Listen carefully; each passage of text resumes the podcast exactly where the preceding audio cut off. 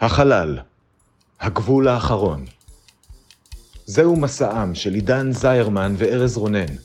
משימתם, לצפות בכל הפרקים של סטארט-טרק לפי סדר כרונולוגי, לדבר עליהם ולצעוד בעוז למקום בו אף אדם לא צעד מעולם.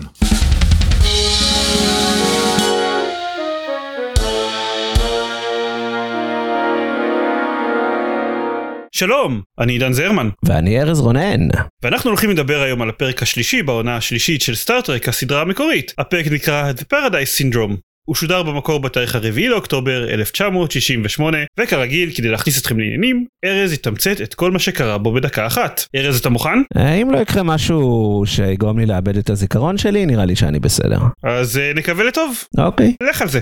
הצוות של האנטרפרייז מבקר בכוכב שעומד להיות מחוסל על ידי אסטרואיד ענקי. בזמן שקירק מנסה להחליט אם שווה לנסוע ולהסיט את האסטרואיד מנתיבו, הוא נופל בטעות לתוך מבנה חייזרי ענקי, שם הוא מאבד את זיכרונו. ספוק, שלא מצליח למצוא את קירק, נכנס ללחץ ומחליט לחזור לאנטרפרייז ולנסוע להסיט את האסטרואיד גם בלי קירק, ואז לחזור לאסוף אותו אחרי שהסכנה תחלוף. בינתיים קירק מתעורר ומגיע לשבט של אינדיאנים שחיים על הכוכב,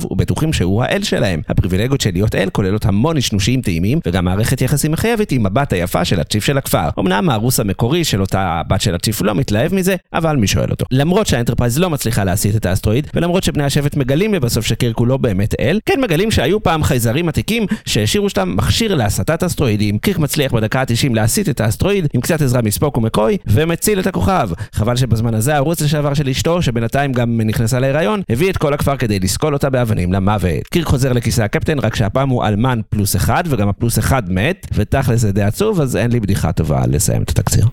סליחה שאני צוחק. כן, זה היה עצוב אבל, זה באמת היה, איך, איך יודעים שפרק מסתיים עצוב? שמראים את קירק מסתכל על גופה עם הכתוביות סיום ואין כזה בדיחה של מקוי וספוק האנד קרדיטס. כן, תשמע, אם לפני חודשיים, נניח, היית שואל אותי אם אני רוצה לראות uh, גרסה אינדיאנית של The City on the Edge of Forever, Mm-hmm. הייתי אומר לך לא. מעניין. כן, היום, אחרי שראינו את הגרסה האינדיאנית של The City on the Edge of Forever, אני, אני עדיין אומר את זה בעיקרון, או, אבל זה היה, פר... זה, זה היה פחות רע ממה שציפיתי שזה יהיה. חלק מזה באמת היה מרגש, כמו שאמרת. בתור התחלה זה עשה משהו City on the Edge of Forever לא הצליח לעשות, וזה לשכנע אותי שהרומן הזה קיים. נכון. אז זה היה יפה. כן.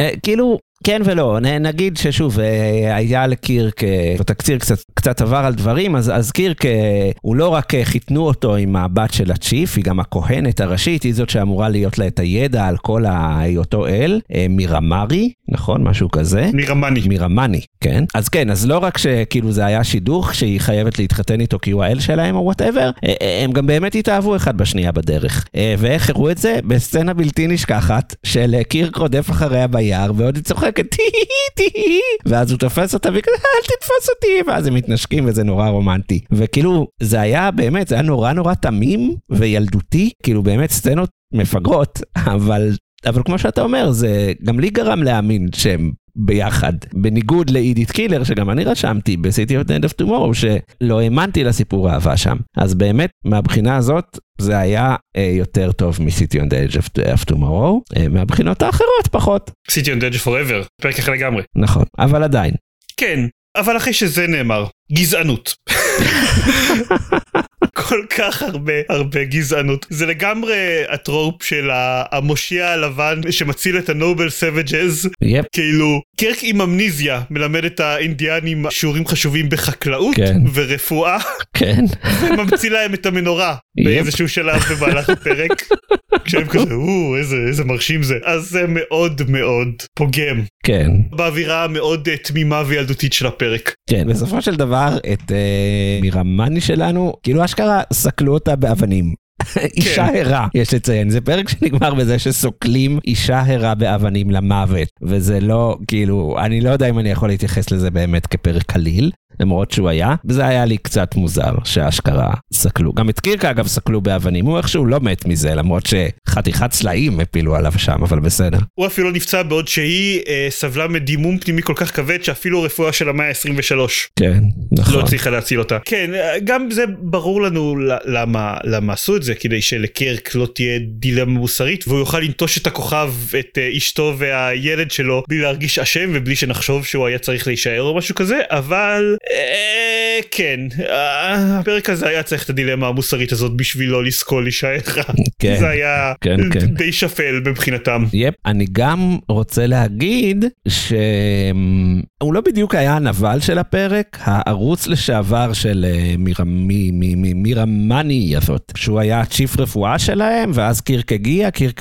הראה שהוא יודע הנשמה מפה לפה, שהאינדיאנים בחיים לא שמעו על זה, הם אמרו לו, אה, לא רק שאתה אל, אתה תהיה צ'יף הרפואה שלנו, ואז אה, מירה מאני הלכה עם, עם קירק ולא עם הערוץ הקודם שלה, שבשלב זה הפך לאינסל על מלא, כאילו הוא פשוט הפך, הוא גם ניסה להרוג את קירק אה, לבד, מקנאה, ואז פשוט סקל את כולם באבנים, הביא להם את כל הכפר, וזה גם, זה היה מביך לראות, זה היה קרינג', למרות שגם, אה, כן, נעשה לו עוול. כן, חייבים להגיד שהמירמניה הזאת התמסרה מאוד מאוד מהר. לקירק. כאילו, כן, לא, הוא, הוא שאל אותה בשלב מסוים, אוקיי, אני מבין, זה המסורת ואת חייבת ללכת איתו, אבל את רוצה ללכת איתו? ומירמני כאילו מסתכלת עליו ודי אומרת לו, "כן, כן, הוא, יותר שווה ממך. כן. ותכלס הוא יותר שווה ממנו, הוא קירק, אז בסדר. כן, אבל היא פגשה אותו כאילו לפני שעתיים בערך. אבל הוא קירק. כן, טוב. אני כן אגיד על זה שהוא קירק שזה, יש הרבה פרקים שמתבססים על כישורי המשחק של שטנר, אה, וזה ממש אחד מהם. איזה פרק שכאמור יש לו אמניזיה, אז זה חייב להיות אה, משחק קצת אחר של וויליאם שטנר, שכמובן לא מצליח לשחק בצורה אחרת. מאוד לא. ולכן זה חלק ממה שעושה את הפרק הזה כל כך מקסים, אני חושב. אבל מקסים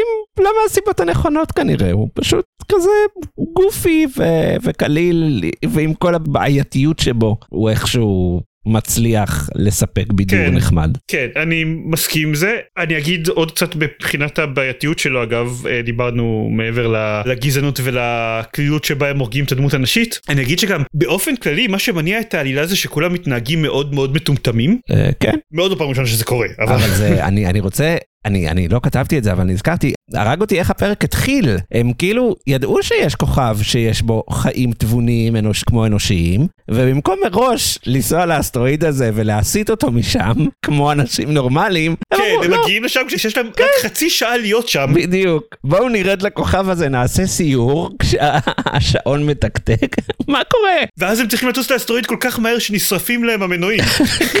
כאילו בדרך לשם. ועדיין לא מצליחים. כן. ואז גם במקום שספוק.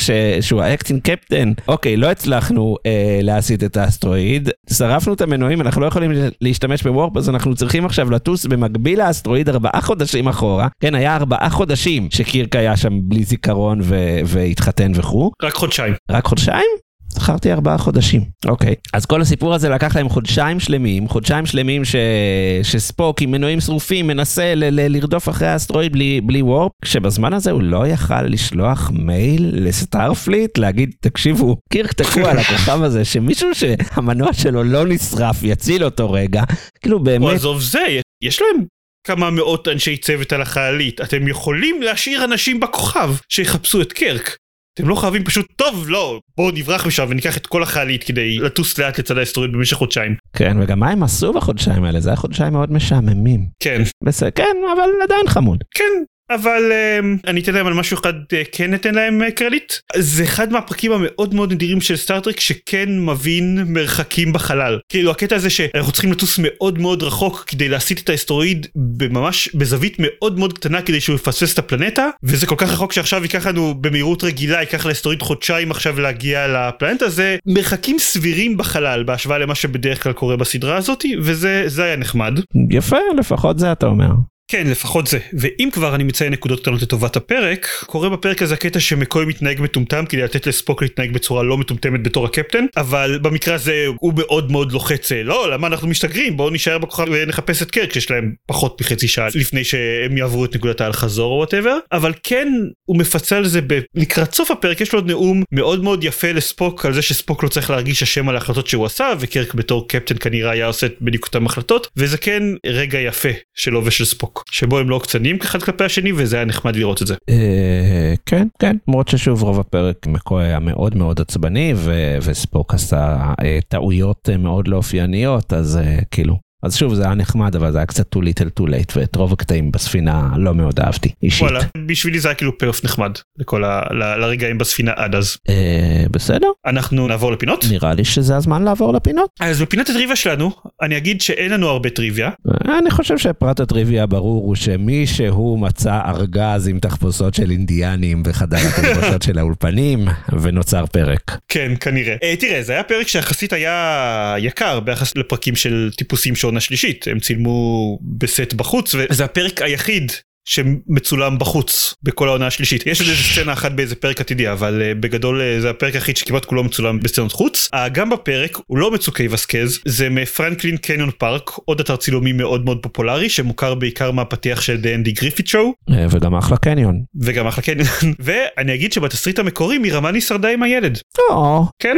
איזה מניאק המשכתב כאילו. כן זה ממש. לא, לא רוצה שהאישה הזאת תשרוד מה חייבים. בהחלט. כן ועכשיו כל אחד מאיתנו יגיד מה הסצנה האהובה עליו ואתם תוכלו להיכנס לצופים בין כוכבים הקבוצה בפייסבוק ולהצביע איזה מהסצנות האלה אתם אוהבים יותר או להציע סצנה משלכם במקרה וראיתם את הפרק שאתם אוהבים יותר מאלה. ארז, היי. מה הסצנה האהובה עליך? הלב הרומנטי שלי לא יכול לעמוד בזוג מאוהב רץ בחורשה והגבר רודף אחרי האישה שעושה אל תתפוס אותי והוא תופס אותה ומתנשקים וכאילו זה באמת היה סצנה מתקופה קולנועית תמימה יותר והיא הייתה נורא מצחיקה ו- וחיבבתי אותה בצורה ביזארית. אתה בעצם אומר ארז למה לאידית קילר לא הייתה סצנה שבה היא בורחת ביער מקרק בלי חולצה ועושה תיהי? זה מאוד נכון זה מה שאני אומר בדיוק. אני מתחבר לזה סבבה. כן. אני אגיד שבסצנה האהובה שלי אני כבר אהבתי את הנאום של מקוי לספוק שמסביר לו שאל תרגיש השם על החלטות שקרק היו עושה זה אליך וזה כאילו היה די נחמד די חיבבתי את זה אבל מה שהכי אהבתי זה שבמסגרת הנאומים האלה הוא אומר לספוק שהוא חייב לנוח כבר והוא בתור הקצין הרפואי של הספינה הוא פוקד עליו לשכב לנוח במיטה ואז ספוק נכנע ליומים שלו ונשכב במיטה. מקוי יוצא מהחדר ובשנייה שהדלת נסגרת ספוק קם מהמיטה וחוזר לעבוד מחדש אז uh, כל הכבוד לך ספוק. יפה מאוד. ועכשיו נעבור לפינת השאלה המטופשת המתחלפת שלנו והשאלה המטופשת המתחלפת שלנו לפרק הזה היא מה השם האינדיאני של ספוק. וואו. בואו נגיד. אגב לא לא זוכרים את הקטע עם האינדיאנים האלה זה פרט קטן אבל תבינו זה לחלוטין אינדיאנים זה uh, גזע של חייזרים לקח אותם מכדור הארץ כדי להגן על התרבות שלהם נניח ושם אותם בפלנטה הזאתי.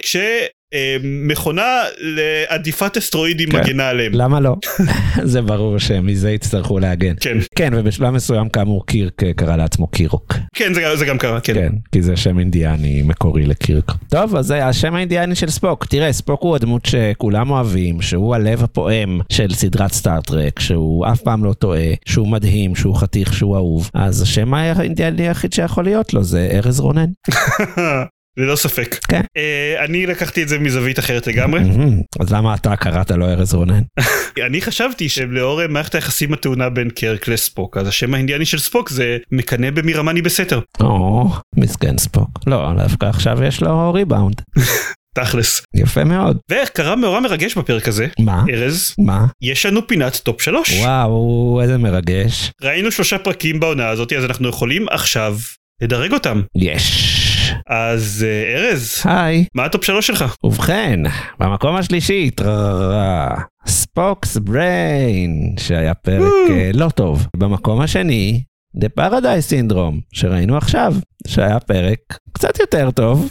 אבל uh, כאילו הוא לפחות היה מהנה לצפייה, הוא היה בסדר. ובמקום הראשון, ה incident האהוב על כולנו, The Enterprise Incident שדיברנו עליו לפני שבוע, והאמת שהוא היה פרק ממש חמוד מכל הבחינות, אז אני בעדו במקום הראשון בינתיים. סבבה? הטופ שלוש שלי זה לחלוטין. יאללה, מה תיקן. במקום הראשון The Enterprise Incident וכו' וכו' וכו', אה, לא חושב שיש כאילו סידור אחר לשלושה פרקים האלה. נכון. בגדול. נכון, אין ספק שעשו לנו עבודה קלה בינתיים. כן, כן. בוא נראה לאן שאר העונה תיקח אותנו. אה, למקום בו אה, רגל אנושית אה, לא צעדה בו מעולם. כנראה. ואני לא יודע לאן כל שאר העונה תיקח אותנו, אבל אני יודע שהפרק הבא ייקרא And the Children Shall Lead. ייי. שזה, אוקיי, אנחנו נראה מה זה בשבוע הבא. ייי. עד אז תודה שהאזנתם לנו, ולהתראות. ביי ביי.